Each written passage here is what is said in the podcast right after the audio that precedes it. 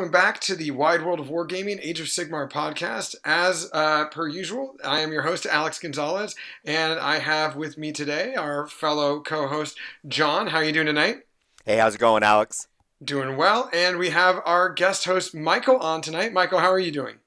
Very well, doing very well tonight. Perfect, perfect. Uh, you know, Jeremy is going to be unexpectedly out, as will Garrett today. However, uh, we do have a lot to talk about. We're going to be primarily talking about uh, local RTT that both Michael and John went to uh, just prior to the Thanksgiving holiday. Uh, we are also going to be uh, talking a little bit about Michael's list because he didn't do too bad for himself then. Um, but before we do that, as per normal, John, what is on your workbench? Hey, how's it going, Alex? Well, you know, I had another fine week. I uh, hope everybody out there in podcast land had a wonderful Thanksgiving holiday. I know I did. I cooked a uh, big fat ham and all the fixings and uh, took it up to my wife's parents' house, uh, shared that with my daughters and kids and in laws, and we had that, that wonderful experience. Uh, after that, uh, I tell you, I went back to work on Monday after the long holiday, and, you know, it's December 1st, and I'm ready to transition into Christmas mode, so I decided to uh, transition my musical playlist from my normal listening into Christmas mode. So I first thing I got in the car, I listened to a little Dio, Heaven and Hell, followed by some uh, Black Sabbath, Nativity in Blood, and finally some Santa Baby by Madonna, and then the rest of a wonderful Christmas list that I put together after that. And so now it is uh, all Christmas music all the time for me. Other than that, uh, you know, I continue to hobby working on my Primaris Marines that I've mentioned a few times. Uh, hopefully, in about another month or so, I'll have those ready to drop onto the tabletop. And, uh, you know, attended a little tournament this weekend, and uh, I'm sure that we'll talk a little bit about that later. And, of course, the most important thing as we are moving into the holiday season, I decided to break out the uh, Glenlivet 12. Uh, I saw on Facebook that today is uh, Daniel Callahan's uh, birthday. And of course, he was the one who gave me that Glenlivet 12 over the summer. So thank you again, Daniel. About halfway through that bottle and enjoying it quite nicely. So that's what I've been up to. Uh, Mr. Michael Birch, it was good to hang out with you this weekend. But uh, what's on your workbench? What are you up to right now? Hey, John and Alex. So yeah, uh, on my workbench today, um, well, I'm just going with just a regular bottle of water today, uh, no liquor. Uh, that's I save that for the weekend, you know. Um, uh, but on my workbench, as of uh, you know, projects, I'm actually working on my my OCR right now, and uh, I'm actually working on my my uh, Mortek guard as we speak. So. Okay. Cool. Well, you know, I I completely understand that. I have a bunch of Ossiarch Bone Reapers on me as well. You know, now we are using this uh, recording medium in interim that has a webcam, so I can show you guys that I am building up some Mortek guard here. Oh, that's um, tight. Wow. I like the uh, combination of what is that kind of a, a, light red, maybe a pinkish red with a teal kind of color in there. Yeah, yeah, we're working on it. We're working on it. We we got uh, some banners that I'm still trying to put together. Um, it is going to be the typical burgundy as to most of my army, and as well as uh, you know the kind of darker. Um, I, I, took a a page from the Petrifex Elite uh, scheme, but didn't really like following all of their instructions. So much more blacker armor with the kind of sub armor, the softer armor on the inside uh, being brown, um, and then rather than going for a gray, definitely going a little bit more for a black with some brighter gemstones instead.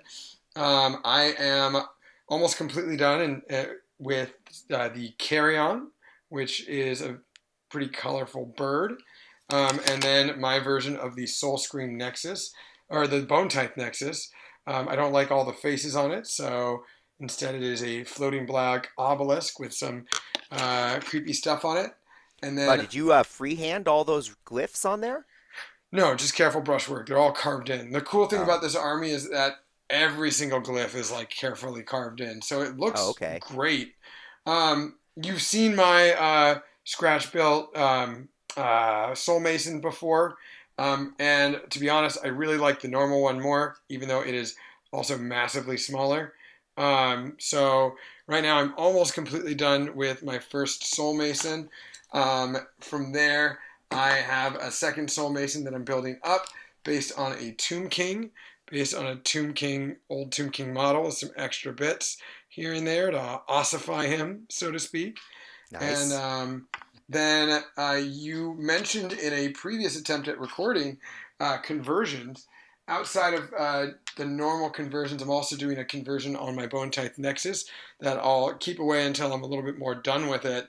But uh, I didn't like the. Um, I feel like a lot of people didn't like the Harvester due to the fact that it is relatively one-sided, uh, meaning that you know it's got uh, you know tiny little feet. It's uh, almost all forward leaning, and then it's got this long tail at the end. So it's got a lot of bulk to the ba- uh, on the base of its model for the first half of the model, and then it just kind of is an empty space. And oh I- wow, is it very tippy? It looks very tippy, but the the base it fits on its base well because of the fact that it's got this long tail and it just fits on there, and you're just supposed to be cool with it. I aesthetically don't like that. I like to either not you know use a lot of negative space or have uh, a little bit more balanced space on my model, and I wasn't going to just put a bunch of weird. Uh, normally, I would fix that with basing, but you can't really fix it with basing when there's just this big clunky tail that just kind of sticks out, you know, for the final half of the model. Um, so instead, I actually cut the tail off of both of my harvesters. One that's uh, in queue for being primed in pieces, but uh, this guy's almost done. It is a it is a harvester, a Gothizzar harvester, and uh, I removed the tail. Oh, you- nice. You, you got the, the docked tail look. I like that. I like that in dogs. I like that in your bone reapers. Thank you. Yeah. So, uh, what I did do is I I'm going to be posing them a little bit more downward, almost like a gorilla type stance instead. Um, almost like they need the the bludgeoning devices to walk because of those tiny little legs. Um, so yeah, that is kind of how I'm going to do things with the harvesters from now on, rather than have the standard look where their arms are like weirdly in a strange position. It it makes no sense, and it's just there to be there. So I like how you're going with a, a darker bone look too. I think that uh, what's going to happen with all these Ossiarch bone reapers out there that kind of come right on the backside of contrast paints. You know, contrast paints and the skeleton horde paint is an amazing paint. Looks great. oh, absolutely. But I think that we're going to see a whole lot of Ossiarch bone reapers that look exactly the same. So it's nice to see when somebody takes it a little bit different direction like you are. Oh, don't get it twisted. I'm definitely using full use of contrast paints, but I am going for much more darker hues and darker tones rather than skeletal. Um, I uh, I've been seeing a lot of other ones, and quite frankly, if I were to pick a, a color scheme from this book, the Stalliarch Lords, which is the cavalry-based army, I personally think looks the the best. Um, but you know, with Petrifex, it's all supposed to be like um, like uh, like god bone armor, like fo- like ancient civilizations, fossils, prehistoric beasts, a bunch of dinosaur bones they're made out of. So you know, for me, I'm like darker armor, uh, blacks, grays, browns um, for the bone instead. So yeah, um, that's that's kind of the standpoint that I'm coming from here, um, and then that's going to be reflected on my uh, bone tithe nexus as well. Uh, but we'll get there when we'll get there. Oh yeah, that's awesome. I, I like the idea of the little more petrified look too. That's kind of cool. It's just a, a, a- you know, it's it's one of the thing where where we there's lots of things that we think about as quote skeletons, you know, but there's things that are also skeletons or could count as a skeleton. I think that people don't often think of. Uh, Yeah. and the one thing is is petrified bone. Uh, one thing might be like ivories and, and tusks and things like that that you don't see much. Another might be chitin, bony chitin, Yeah. or you know crab shell type stuff that is also a, a bone like material that might get in, incorporated. So it, it's just all kinds of possibilities, I think, and we'll start seeing more and more of that Yeah. as this uh, army matures. You know, it is is right out of the gate. Everybody's going to build out of the box, but give it a year or two, and then all of a sudden, everybody's doing the crazy stuff. Well, the coolest thing is the book itself also shows some some crazy stuff um, as a recommendation, and they do pretty good for the painting guide in these newer books, anyways. Um, the ones that stand out are uh, the Petrifex one is really just a gray bone in the book. Um, and then you know the generic bone look is on a few of them. The Stalliarch Lords is a is generic, as well as um, uh, the Praetorians, which is like the main book army kind of thing, the main artwork army. Um, but then you look at uh, the Null Myriad, which is Arkhan's uh, army, and he's got um, uh, they're all made out of grave sand instead. So they're all jet black with some like purple and like green, and you're supposed to be carving like little symbols in their forehead or like painting little symbols in their forehead because they're all supposed to have one, like a glowing glyph.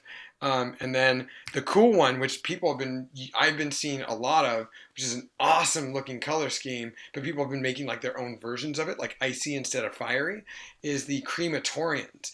And the crematorians, they basically explode when they die. On a five up, they can do a for each model that just dies, they can explode and and do mortal wounds to enemy units. So oh my gosh, really? Yeah, and so the color that's amazing. The color scheme is like a darker like like like a brown or like a like a gray and like some bone but then underneath them like all the energy or all the little crevices you're supposed to be painting um, like like oranges and reds. And like you know you see the inside of these um, you know the the kind of uh, inside of the I can't use my webcam right now. So Um, like like we're talking like where the cartilage and Yeah. tendons and kind of areas so are, instead right? of putting like energy there where all those little skulls are that are like helping put keep that thing afloat, it's like heads that are about to explode instead. So a lot of orange. oh, okay, reds, sure. fiery. So th- I think that those look great. Um, but you know, still, it's not the easiest army to paint by comparison to just getting a whole army out there and either taking 20 minutes on a airbrush or you know a whole day with a with a contrast paint and just going nuts with say you know hues of brown and, and bone instead. So you know. It won't be as common, but I really like those ones that have been popping up here and there. Nice, nice. And an army like that, I think, lends itself to putting a lot of effort into a few special models. There's, you know, obvious centerpieces built right into the line, uh, and then of course you just got some scrubby troops that you can just kind of uh, do the the zombie horde paint job on, as it were. Yeah, of course, of course. But uh, for for everybody out there in podcast land that can't really see the pictures uh, or the the models that uh, that Alex is showing, um, his harvester I would probably say clo- closely resembles a xenomorph's head with the little mouth coming out, uh, with the, with the top part cut off. That, I mean that's that's what I can say for like the color scheme that you're going for. Yeah, that's the normal head though. There's that head was not converted. Oh no no I, I don't mean it was converted. I mean like if somebody wanted to look at a picture of what you're doing. Like the easiest way is to look at a xenomorph and his, his head and everything like that. Got it, got it. Yeah, yeah, it's true, true. I mean, you, you, at some point you have to accept that GW only has so many artists in their studio, and so when you start saying, oh, "Gee, this looks like that," or "There's similarities," well, it's like, well, yeah, of course there's similarities. There's there's a team of artists, and they uh, you know look over each other's shoulders, or it might even be the same person doing multiple model lines. Yeah, I really don't know much about their how they handle the model side of things. I assume that uh, it's teams of people sculpting these rather than like one person sculpting an entire line. Right, right. yeah. It seems a little rough. Seems very rough, actually. Um, yeah. And with all this talk about Ossiarch Bone Reapers, uh, Michael, you and of course John, uh, you guys went to an event this weekend, and Michael, you didn't too bad do too bad for yourself. You of course won the event. However, um, can you guys tell me a little bit about where this event was and uh, how the event went? John, let's start with you. Sure. So this was up at uh, a new store uh, called Mad Alpaca Games in Fairfield, California. That's about 80 miles away from where I live down in Morgan Hill. Uh, so a little bit of a drive, but uh, I would consider that still within reasonable distance for me. And uh, I guess that location uh, was uh, and has been uh, a game store. I think it's Outflank Games, uh, a well known game store for many, many years and the owner apparently recently uh, called it quits, uh, closed up the store, and uh, the owner of Mad Alpaca, uh, oh, I forget his name. Was it Justin? Jason? Sorry. I, I, I'm sorry, I should have taken a note on that. My apologies. He was a very nice gentleman. Uh, so he and his Ah, friends uh, were had an opportunity Honestly, I don't to uh, purchase the store and, and move in, so they did. And they decided to call it uh, Mad Alpaca Games. Now, if you go to the Mad Alpaca Games Facebook page and uh, like it, uh, there is some in more info on there about the store. And he has a little video where he talks about uh, why he opened a store and, in particular, why Mad Alpaca. And take this for what you will, and this is what he says in his video on Facebook, so you guys can go and watch this yourselves. But apparently, uh, and he is an Asian gentleman, apparently, some of his friends with heavier accents, when they say mad alpaca, it comes out as fuck off.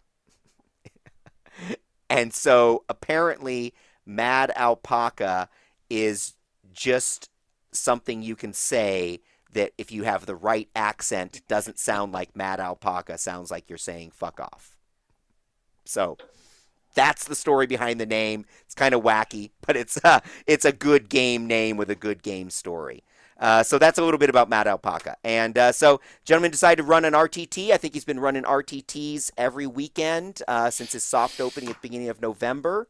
And uh, I know that he has another RTT next weekend. Is that correct, Michael? Oh, are you guys? Are you both going to be going? Nice.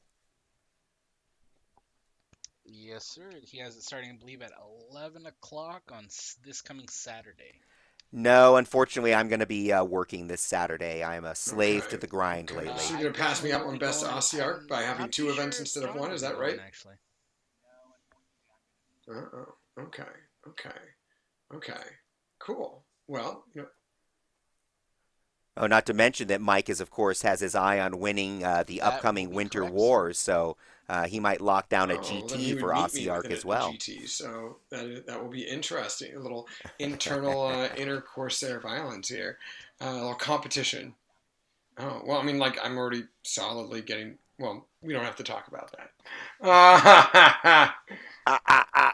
Let me let me just throw it on the table. well, I'm definitely going to be getting best night hunt unless someone just wins like four GTS in a row with night hunt. Then like great for them, which is deserving. Oh, Um, okay, okay, yeah. There's, there's always next season. He's third place with three events, but he is 350 points behind. Uh, it's possible. It's possible. I'm sure Jeremy can But, probably uh, play no. some night hunt. Uh, Right? Has he one or two. Yeah, and, and I have I have this t- teammate called you know Okay. James O'Brien, so I, I have no fantasies about rising any higher in the Skaven ranks myself. so- understood. Understood. You know, it- tis the season for us to start thinking about these kind of things, right? Absolutely, absolutely. I- I'll I'll take second fiddle to a, a Mhm. great player Yeah, like James any day. Definitely. Um, okay. Cool. Well, uh, you know, of course, like any other event, you want to prepare for it. John, uh, what did you bring? Speaking of Skaven. Sure. So, um, uh, one thing is, is I had a feeling that being as this was a new store, that it was also going to be a fairly new community, and I didn't want to bring the hardest stuff that I've been running. And and let's face it, uh, also I didn't want to uh, to wear myself out on a Sunday for an RTT. So I brought a little bit lighter list than I've been bringing lately. I just brought uh, Thanquol and Bone Ripper. I brought the uh, Vermin, and he had the um, Death Frenzy spell on him. I brought the Vermin Lord Warp Seer, and I went ahead and gave him the made him my general, gave him the Master of Magic, and uh, also gave him the uh, Suspicious Stone for the extra five Mhm. plus uh, Feel No Pain. I brought two Warlock Engineers.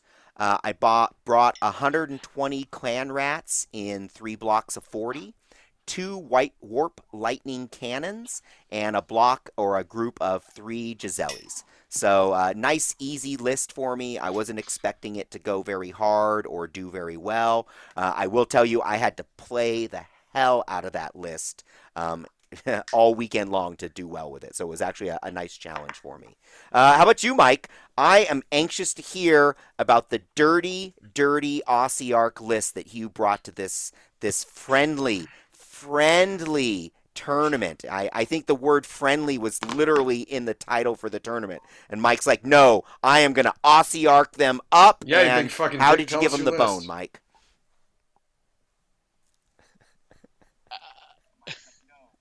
We- uh, We're not talking about me. We're talking about you. You're the you're the person we're talking about right now.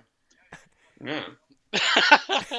oh, oh, okay, Mister. Uh, what do you what do you run over there? Like forty blocks, or you know? got it, got it. All right. Uh, well, I mean, it's it's a list that I've been uh, been you know testing, play testing. Um, uh, like I, want to say about like three, maybe four times a week since they came out. Um, yeah, yeah, I'm, I'm hitting it hard. what can I say? Um, but yeah, the list that I went with was, uh, you know, uh, Petrifex Elite. Um, it's kind of the standard right now. So um, then I only have two leaders in, in, this list. So I have Arkhan the Black, and I have um, Katakros. So you know, two heavy hitters minus Nagash. So um, and then for the battle line, I have two 20 blocks of uh, Mortek Guard and uh, one five man unit of the uh, Kavalos Death Riders, which they did they did some Oh, work, those are I'm dirty. Those are Yeah. dirty. Um, and then for the rest of my list, I have two uh, Mortek crawlers. Those are the, the catapults. And then, yo, uh, anyone who thinks that these catapults are bad, they have it reversed. It's not bad as in terrible. It's bad as in they kick ass. All right. Um, and then to round up my list, I have uh, the Nightmare Predator, which is the endless spell. Um, not not too impressed with it, to be honest. I feel like I should just drop it and hold on. Ooh, to that those sounds pretty tasty to me. What do you think, Alex? Is that uh, pretty similar to the stuff you're running, or is that a Pretty whole di- different direction than you've been I been have playing? yet to bring um, Katakros. I'm looking at his list right now. Um, I'm yet to bring Katakros, um, though I like the idea of him. Um, I bring much more. I bring Arkhan and more casters, which is also slightly fluffier for Petrifex. Anyways, they're all about their masons in particular, and then their casters. Um, uh, you know, I've been running one unit of ten uh, or twenty and two units of ten Mortek Guard instead. Or uh, re- more recently, I've been doing two units of twenty and one unit of ten with double harvesters.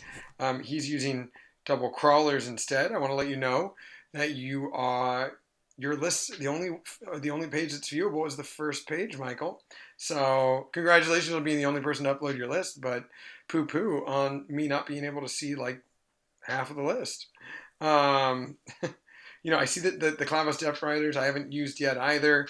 Um, Arkhan is of course always a great one to bring. Um, you know you don't have to list all of his spells because he knows it autom- all of them automatically, unless Azure automatic. Oh, smart, smart, smart, smart. Okay. Um, yeah, you know we've had a discussion. I wish uh, uh, Jeremy was here Uh, because it actually, I think he is in the same boat as me about that, not necessarily Yeah. thinking that the crawlers are going to be the best choice to be uh, to go because I mean if I was a night hunt player and I see the crawlers I go great I am going to get within three inches of those crawlers and they are not doing shit the rest of the game because they have a minimum of six inch range. Um, and you there are armies that teleport and, and outflank and all that so to me it's just another possible thing that could go wrong. Uh, but you will find those matchups where you will just ta like tank your opponent's heroes round one and just go, great, what are you going to do now? Um, which is, of course, probably one of your strategies on the uh, the armies that require people to hold objectives, since uh, you only have two heroes. So, um, I I don't think it is a list that I would run, but like most armies, there's no such thing as one list that rules them all. Um, so, yeah, that's that's my take on it, my hot take.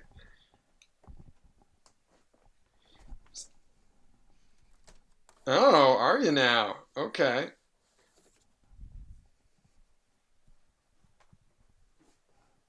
Oh yeah. Oh, well, you know, I also have a unit of stalkers, but I've been thinking about removing the stalker unit and just can- adding a catapult. down for So, I, I will I have a- a knight army. They're on the same uh, base. So I've been thinking about going to Jeremy's house and uh, testing a one, two, maybe even a three crawler list army. So uh, to to, to uh, give you my final kind of comment on it, I don't think I, I need to test them before I make a final judgment. But r- uh, on paper, I don't agree with crawler heavy list doing very well uh, beyond being like an ultimate spoiler list. I'm talking about like overall, like you'll shit on a Slaanesh right. player hard, but then you'll find like that KO list or our good friend Jack Ballard, his shooty, his shootcast army will just like come in at the right time and just like kill everything, um, which will be a problem. You know what I mean? So, um, And actually, that I, I, honestly, if Jack is listening to this recording, quite frankly, the more I look at it and the more I've, I've games I've played, and the fact that you know Mortek Guard don't get rerolls against ranged attacks, it's just that's something that happens in the combat phase for a discipline point. Um, yeah, man, shooting is just going to be the best way to start eliminating Bone Reaper armies, especially shooting with Rend. So, yeah, yeah. So, I think that his list would be brutal against yours, but quite frankly, I think his list might be brutal against mine as well. So that's neither here nor there. Then, oh, yeah, uh, tell us a little bit about how your guys' uh, you know how how your day went. Sure. Well, it was a great event. Uh, the TO uh, went ahead and used uh, realms. He picked one realm yeah. spell and one realm ability for each round, kind of kept it under control, printed everything out, uh, including terrain rules, so everybody had everything available to them, had a nice step by step how to set up because he does have some newer players in the store, so it was real nice for them. My first round was against a local gentleman, uh, older gentleman named Doug Farr, and uh, I'd never met him before, so our first time meeting. And I think that he's an old fantasy player in so much as he had an absolutely beautiful Cities of Sigmar army. Specifically, it was a dark elf army. Uh, it was all still on square bases, beautifully painted. And if I followed what his conversation was, uh, I think he was telling me that this was the first time that he was uh, was taking this army out uh, to kind of give it a try with the new battle tome. And uh, so it was pretty straightforward. Dark elves. He had a bunch of uh, uh, guys with crossbows and a bunch of uh, I don't know. I don't know the dark elf units. Some little guys with knives that ran up and chopped me. but the main thing was he had Gotrek in there, and I was pretty worried. We were playing the knife to the heart mission. Uh, so it was basically uh, turn three, who can take whose home objective. So I set up a, a real solid castle with multi layers of bubble wrap around my side of the board, and uh, he gave me top of the turn. So I took that opportunity to buff up. Uh, took a shot at Gotrek with my Jezzails, but that was about it. I think I did one uh, wound to him. And then he started coming across the board. And after his first move, he was in range of my um, uh, Warp Lightning cannons. So the reason I brought two Warlock Engineers was so that I could overcharge both Warp Lightning cannons. So I overcharged the first Warp Lightning cannon. I rolled a five yeah. as the target. Rolled my dice. Did four ones out of 12, so I had to do 4d3 damage to myself. Ended up doing six wounds to that Warp Lightning cannon. It only had two left.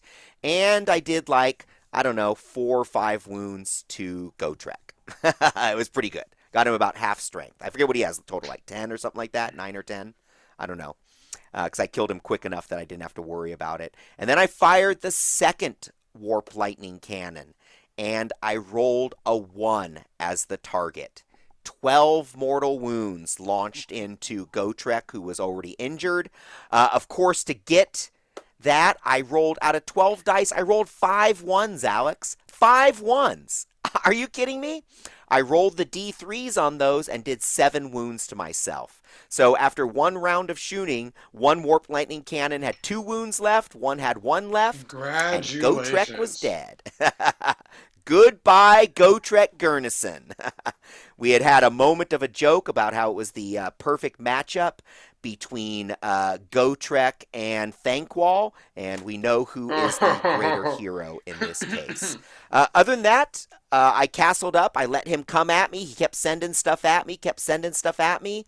And once he had sent enough of his stuff across the field on turn three, I jumped a 40 man block of clan rats that I was holding in the rear through my gnaw hole, popped it up into his back line.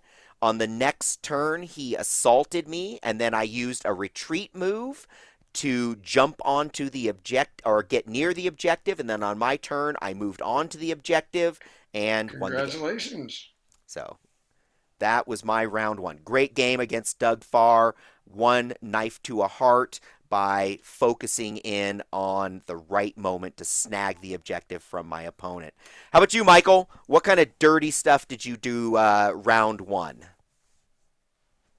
Uh, well, I didn't actually do very much dirty stuff on round one because um, Uh, my uh, opponent was actually that was his first time playing Okay. Okay. that army that he was. Oh, wow. I guess he had, yeah, yeah. He he had borrowed it from a friend uh, that was at that tournament, but he unfortunately was unable to to, to participate. So he let his friend, his buddy, uh, borrow. Oh, was horse. that uh, Jeremy uh, Breda with the Ogre Maw tribes? So, so how did how did Yes, you sir. feel Yes, um, playing against someone who Um, and I- didn't fully know their army yet, and and immediately having the easiest game round one?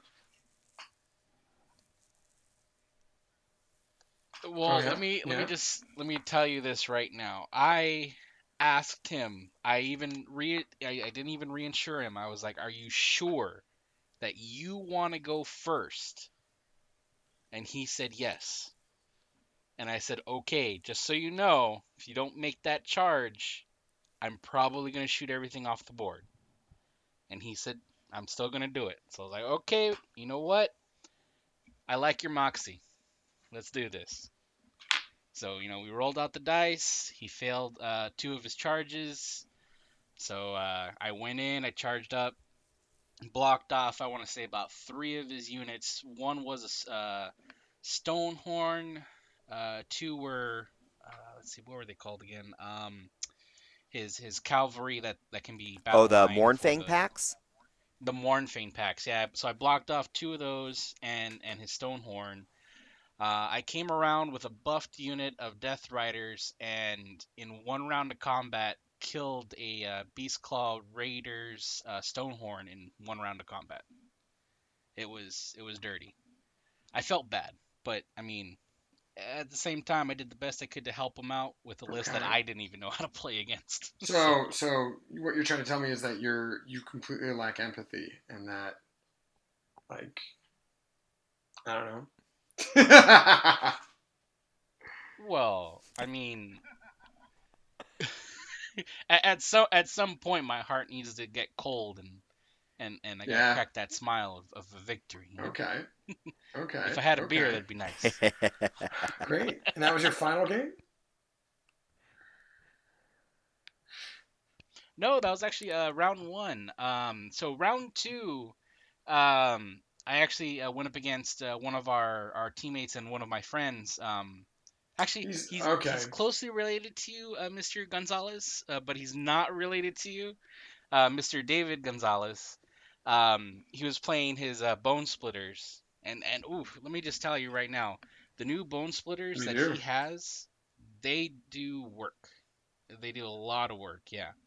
Um, luckily, in that one, uh, I was able to outdrop them. So on turn one, you know, I captured both the objectives, which was uh, a duality of death, and the entire game I was able to be ahead by one point, and that, that's what basically won me that game. Um, but I did do dirty to him though. I I, I sniped off his main shaman and uh, his secondary shaman, and he was pretty much down the whole Okay, game. what about that third game? so. Oh, the third oh, wait a second. I, against, I had a second game in there too before we move oh, on. oh, so. oh, oh, Yeah, so my round two was uh, also Duality of Death. Uh, one of my, I'm going to say it right now, Duality of Death is proving to be, I think, my actual favorite mission in all of Age yeah. Sigmar. Ooh, nice shot, Alex. Sexy. Uh, anyways, so I played my round two against Corey Cook, who brought a Skaven army. And uh, now, Corey was really excited to play against my Skaven army. Uh, he hadn't played against a Skaven army before, and it, he was real surprised when I told him, you know, I myself have never played against a Skaven army. He's like, what? I go, yeah. Ever since I've been playing Skaven, I have literally I've played with people who have Skaven units, um, mixed uh, chaos and stuff like that, but never a full Skaven army. Now his army was not dissimilar from mine. He brought Thanquol and Bone Ripper. Uh, he brought only one Warp Lightning Cannon, but he brought six Storm Fiends. And those were equipped with Ratling Cannons. Uh, they had the mortars going on, and then some uh, Grinder Fists uh, going on for some close combat. And then, of course, he had a bunch of Clan Rats going on. He had the um, Warlock uh, Bombardier, and then he also had the Arch Warlock. So that was kind of interesting. And So as we started deploying, uh, I was real wary of his storm fiends. You know, the advantage of knowing uh, what his army is capable and what it can do to my army. And so he placed those pretty early, and so he placed them on the, from my perspective, on the right side of the board, uh, with all of his other shooting. Uh, he also had a rattling gun team over there, some clan rats. He put his warlock engineer and his arch warlock over there.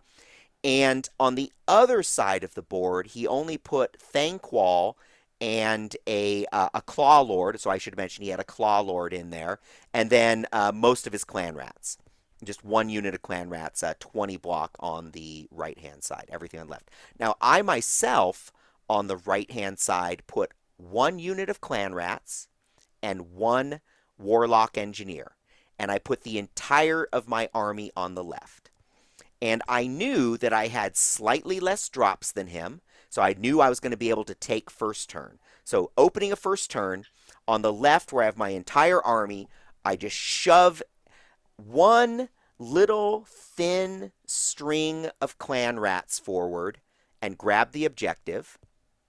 And on the right hand side, I did the same thing, but I spaced them out. So it only took me like five or six models to reach from my deployment zone and touch the very, very edge of the objective. I should mention that I recently received from our teammate Garrett those uh, large, I think they're 12 inch diameter uh, mouse pad material that are the objective zones for AOS. So this weekend was the first time I was using those. So it was uh, there's a real advantage to playing those. So I was able to literally put models touching the edge of an objective zone and hold those. Uh, so knowing clearly where those edges are is pretty nice. So uh, I had kind of planned this. So he brought some clan rats up on the right on his turn, and he set up to charge my guys, but he wasn't actually in the zone to hold the objective. So he shot my clan rats. I pulled the five guys that were forward back, left him with nothing to charge, and also left him not scoring the right hand side. So I scored both objectives turn one, and he took the right objective from me, or took it away, but he didn't score it, so he scored nothing turn one.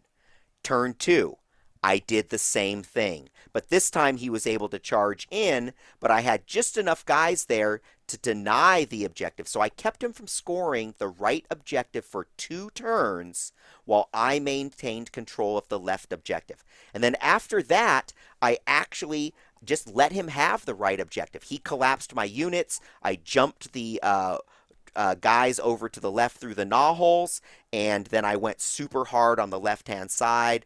Thanquol went in. Uh, I used my my double lightning cannons. It was brilliant. It was beautiful.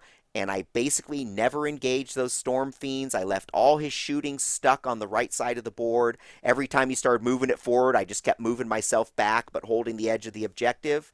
We got to turn uh, five, and uh, it was a pretty straightforward win. In fact, I told him, I said, "Look, dude, my plan from the beginning was to deny you those points on turn one. After that, you were uphill battle after that. So we had a great game. Uh, Corey, great opponent, great Skaven player, and a pretty cool yeah. army. Looking forward to seeing what he does with that. And now, uh, going into round three, I'm going to keep talking because we'll save Michael's round three for uh, for the end, since it was the actual for all the marbles of the tournament. Now, at this point, I myself have two wins, but I have not scored my secondary objectives. So Whereas, uh, you know, Mike had to play a teammate in round two, I actually played three new players, uh, local guys to the uh, Fairfield area each turn. And so my round three was also against Jeremy Braida with his Ogre Maw tribes. And uh, he again told me this was his first time playing it. Now, he showed me pictures of his real army, and he is a Slaanesh player. So he has a beautiful Keeper of Secrets, wonderful Slaanesh stuff, and was just trying out the Ogre Maw tribes for fun. Uh, though by turn round three, he was playing them fairly well. And I tell you what, I don't know, Michael, you might not have been very afraid of that army, but my clan, my Skaven, my clan rats, terrified of that ogre army. That is the exact kind of army that can just shred what I brought to the table. So, as you know, round three was Star Strike. So, turn one, nothing on the table. I castled up. He gave me top of the turn. I sat there, did nothing. I think he was expecting me to move forward or something, But I'm like, hell no, why would I get any closer? In fact, I used turn one to move back a little bit. and so uh, turn two happened, and uh, again, the objective drops, and I use my same trick that I did in the last round. I ran a little finger of clan rats out from my block, just barely touching the edge of the objective to score the center objective, and I went ahead and got that. Now, interestingly enough, I was actually able to hold that objective the entire game because that one that came down on turn two actually came down in position uh, 11, which is uh, all the way on the right side center. So the six inch distance from the objective was actually touching the edge of the board if you can picture uh, where that little 12 inch circle landed for that. So so that was that. And then um, round of course three then uh, our objectives come down. And wouldn't you know it my objective lands literally in the center of my entire You army that's castled up.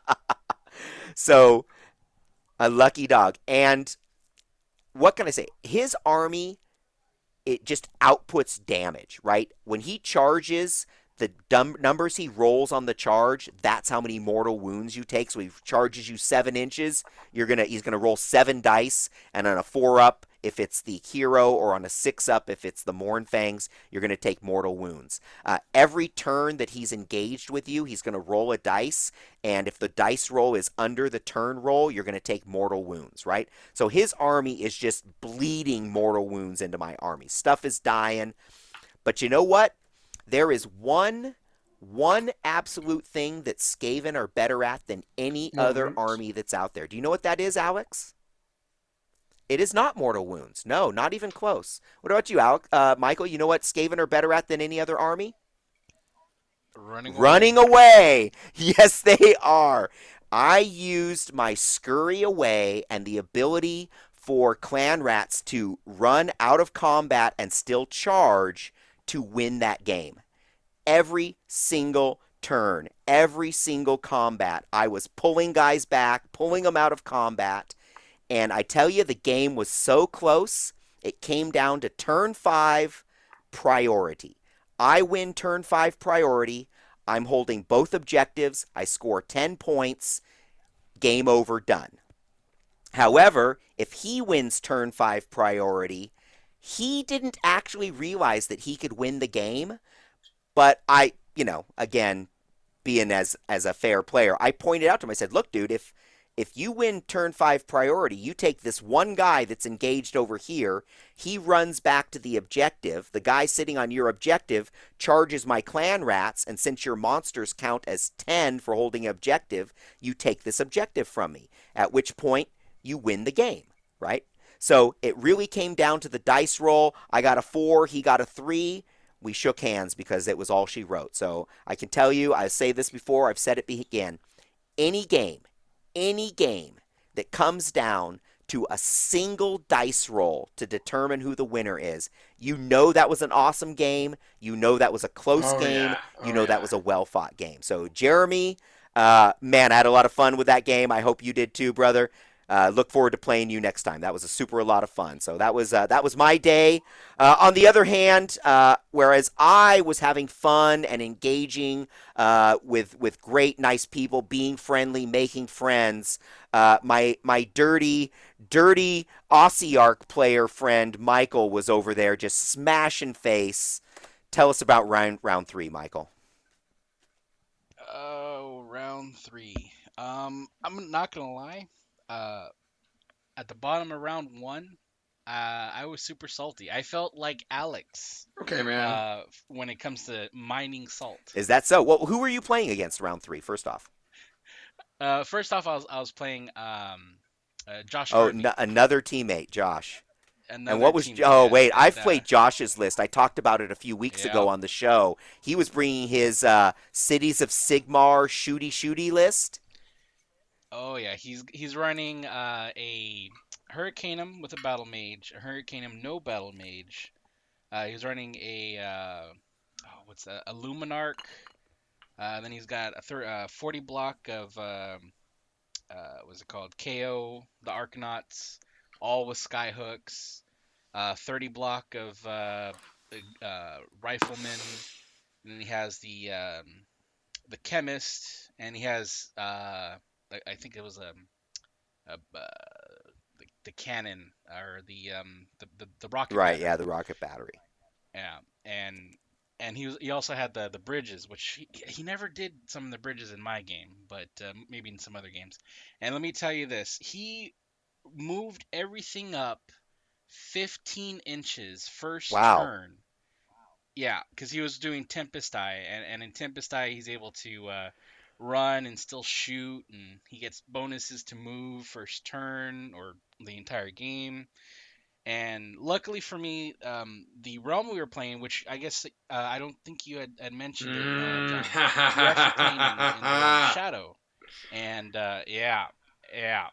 So the range was set to 18 inches, which sounds like a bad thing for me because I have probably the the furthest shooting in the game, 36 inches.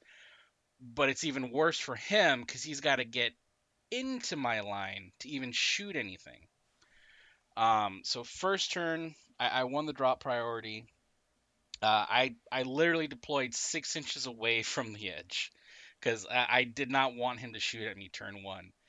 Um, and then I gave the priority, or I, I gave the turnover to him, and then he's like, "Okay, well, everything's gonna move What? 15 inches," and I'm just sitting there dumbfounded, like, "Wait, what? oh, oh, what?" um, so he moves everything up. Luckily, uh, he had to spend one of his command points um, to uh, give an auto six to to his Arkanauts to move up, so he was able to shoot.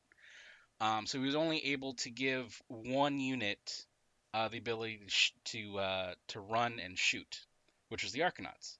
Uh, so he shot everything with the Arcanauts at um, uh, Katakros and did 16 wounds to him right off the bat.